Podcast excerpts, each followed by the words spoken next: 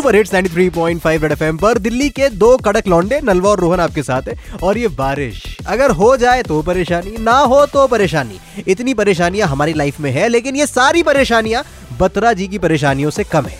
लीजिए think of the devil and the devil is here Batra ji बहुत बहुत स्वागत है आपका।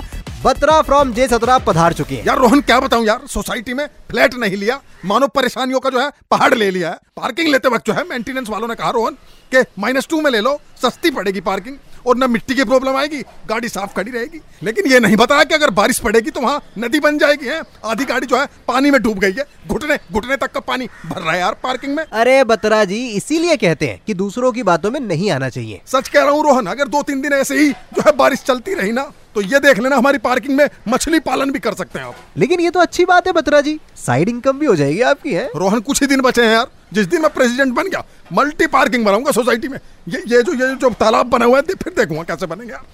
गला भी दुख रहा है। अरे बत्रा जी, ये तो तब होगा जब आप सोसाइटी के प्रेसिडेंट बनेंगे। फ़िलहाल आप एक नॉर्मल रेसिडेंट है, बाकी आप ये सोचिए कि अपनी गाड़ी को पार्किंग से कैसे निकालेंगे, या फिर उसको मछली जल की रानी है समझकर पानी में छोड़ देना है। जो भी हो, अपडेट कर दीजिएगा हमें। फ़िलहाल आप जाइए, 93.5 पॉइंट फाइव बजाइए। बजाते रहो गुड इवनिंग